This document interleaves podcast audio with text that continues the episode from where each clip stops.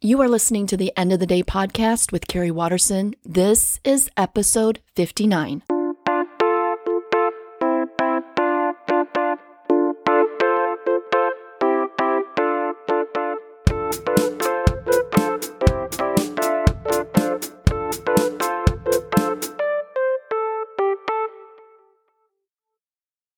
The End of the Day podcast is a show for people who want to stop letting their thoughts keep them from being who they want in life. I'm your host, life and mindset coach Kari Watterson. As someone who spent decades spiraling in and out of depression, I know the pain of feeling at the mercy of your limiting thoughts, wishing you could be one of those people who could feel the fear and do the thing anyway. I'm here to tell you that you can.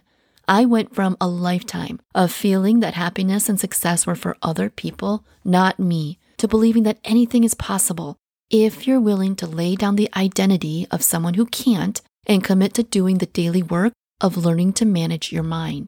I had so much resistance at first, but I was desperate. I wanted to know if changing my thinking could really change my life, and I was willing to give 100% to find out.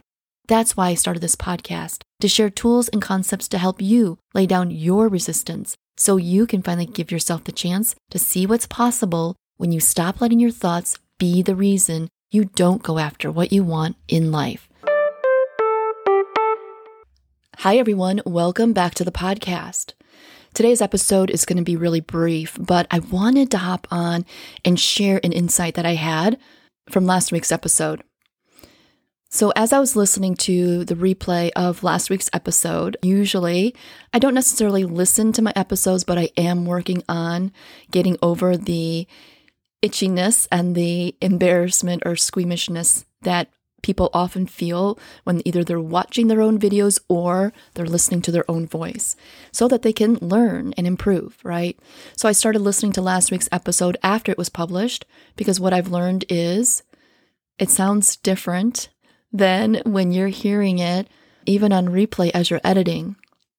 Now, of course, maybe if I had a podcast editor, that would be different, but it is me solo. And so that was my experience. But one of the things I noticed when I started listening to last week's episode was I could hear myself breathing in between sentences.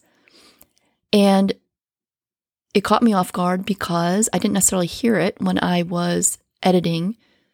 I didn't hear it as extensively but I did hear it pronounced when I was listening after it was published. And what I thought was interesting was where my mind went. At first, it was embarrassed because I really would love to have this be a pleasant listening experience for you. But at the same time, my next thought was, oh, okay. I have been struggling with allergies lately. I haven't been working out as much lately. And my first thought was, I think I need to increase my lung capacity, meaning time to go back to really getting some cardio in and strengthening my lungs.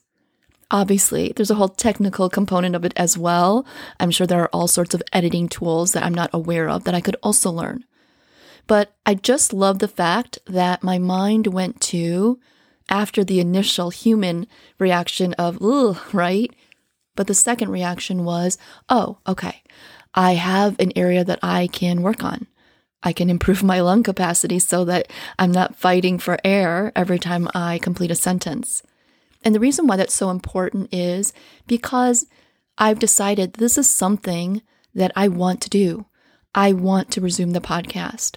Podcasting is going to be an outlet that is important for me to build up my coaching practice. It allows me, number one, to get the message out that if we commit to managing our minds, we can transform our entire lives and it will ripple into the lives of those around us. But also that you can actually decide that you want to do anything.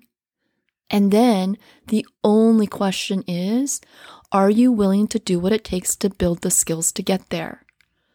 So for me, in the past, what I might have done was listen to my voice and said, Oh my gosh, I can't do this. I cannot. I'll need a different microphone. I'll need, you know, to do something else, or I, I can't, I can't podcast because I don't like the way I sound. That's what I would have done in the past, and I have.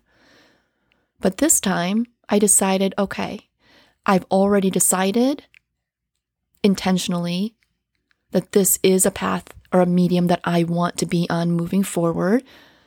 And therefore, what do I need to do to help myself stay on this path and make it even better? How can I improve? And that's such a different mindset. It's definitely a growth mindset versus maybe a fixed mindset, like I should have already sounded good. I should already know how to edit out certain things. I should already know how to manipulate the different tools that I don't know yet in Audacity so that I can offer my listeners a better experience, right? Nope. Instead, I said, okay, the first thing I can do is this. That's one place. And also down the line, I'm sure there are other things that I can do. This reminds me of a story that I heard about Kobe Bryant. When he first started playing in the NBA, he noticed that he was having problems with his ankles when he was playing. He had weak ankles. And instead of trying to work around his weak ankles, he said, How can I strengthen my ankles so that they will become a non factor in my playing? Or they will only improve my level of playing. They won't be something that I have to watch or that I have to kind of like work around. He wanted to know how he could strengthen something that he considered as not being able to allow himself to play at the highest at his highest level in the game. And so one thing that he had learned was that he could improve and strengthen his ankles by tap dancing. And so he went out and tap danced. And so to me, when I heard that story, it was just a way of reminding me if you really, really want something and you really want to get better and better at it, you will look outside the box for different ways to help yourself improve. So, for podcasting, absolutely, I could definitely look at the technical side of things, but also I could look at other sides. For example, maybe I'll take up swimming. I know swimming is amazing for lung capacity right? And so that could be one way I improve just because I have asthma, I'm prone to allergies, and I can definitely see where being able to produce these regularly could be a problem. So why not address the lung capacity issue? You don't necessarily think about that when you decide to start a podcast, but to me, it reminds me of Kobe Bryant saying, How do I help my ankles? Let's see, what are all the ways? Tap dancing is a really good way. Let me do that.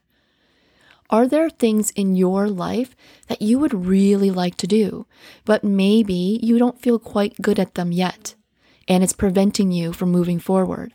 You have some sort of pride that's in the way, or ego, and fear maybe of judgment from other people, or even fear of hearing yourself critique yourself as you listen, or as you watch yourself, or as you think about yourself doing the thing not quite at the highest level yet. Is there something like that in your life? Are there things that you can do outside the box to help yourself? It also allows me to believe that sometimes when we're focused on one thing, we can get burned out because all of our energy is going towards that one thing. But for example, for me, if I'm podcasting and working on my, I mean, I'm coaching, right? Being able to just go out for a run or running on the treadmill or doing all sorts of various cardio activities. There's so many. I could choose whichever one I wanted, whatever sounded fun to me.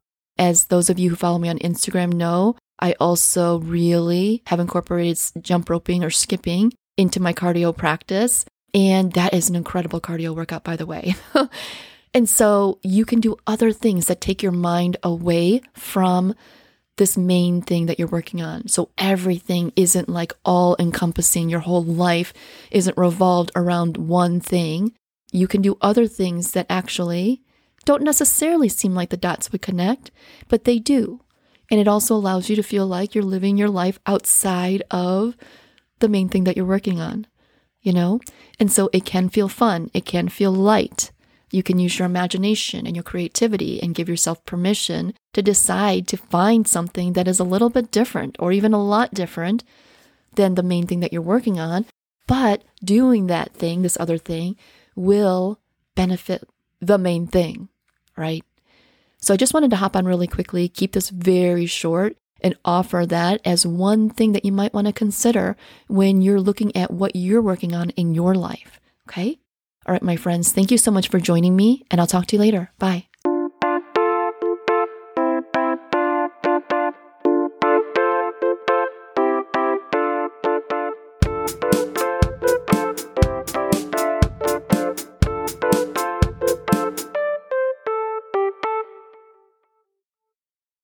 One on one mindset coaching isn't just for athletes or select people, it's for anyone who wants to ask more of themselves but knows their thinking is getting in the way. Uncover what's holding you back. It's often not what you think. Learn tools and concepts to challenge your thinking and regulate your emotions so you can set goals you want and be able to do the belief work to meet them rather than playing small and at the effect of your unchallenged beliefs in your unchallenged mind. It's not about following the crowd. It's about giving yourself permission to think outside the box, to find inspiration and processes that resonate with your brain so you can finally feel what it's like to live a life that feels true and meaningful for you. If this is work you're excited to do, you'll want to sign up for my free offering, a 90 minute deep dive coaching call, so you can experience firsthand what it would be like to work together and how mindset coaching can change your life. To book a call, email me at Kari at KariWatterson.com. That's K A R I at K A R I W A T T E R S O N dot com with the subject line book 90 minute call. At the end of the day, we have one life. How do you want to live yours? How do you want to show up? Think about it, and then let's get to work.